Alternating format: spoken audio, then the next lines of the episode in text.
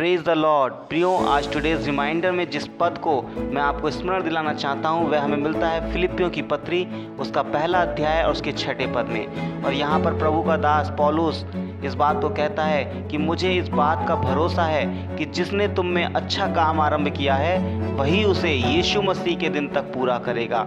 हाँ मेरे प्रियो, बहुत सी बार हम जब संसार में विभिन्न विभिन्न परीक्षाओं से होकर गुजरते हैं और भिन्न भिन्न समस्याओं का सामना करते हैं। बहुत सी बार हम गिरते हैं, उठते हैं और फिर खड़े होते हैं। और हमारे जीवन में बहुत सी बार संदेह और डाउट्स आते हैं कि क्या हम प्रभु के राज्य में कभी प्रवेश कर पाएँगे?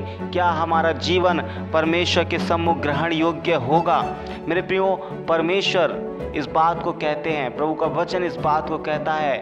प्रभु का दास इस बात को कहता है कि हमें इस बात का भरोसा होना चाहिए कि जिसने हमारे अंदर अच्छा काम आरंभ किया है, वही उसे यीशु मसीह के दिन तक पूरा करेगा। हाँ मेरे प्रियो, इस कार्य को पूरा करने वाले आप और मैं नहीं, बल्कि स्वयं परमेश्वर है, क्योंकि परमेश्वर ने इस कार्य का जिम्मा अपने ऊपर लिया है। परमेश्वर ने हमें इस कार्य को आरंभ किया अपनी मर्ज़ी के अनुसार और अपनी विल के अनुसार। उसने हमें चुना, उसने हमें बुलाया, उसने हमें धर्मी ठहराया और वही हमें अपने प्रिय पुत्र के राज्य में प्रवेश भी कराएगा।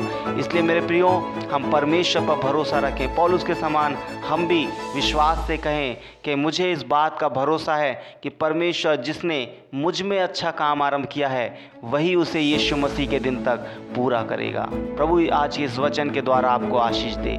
जय मसीह की।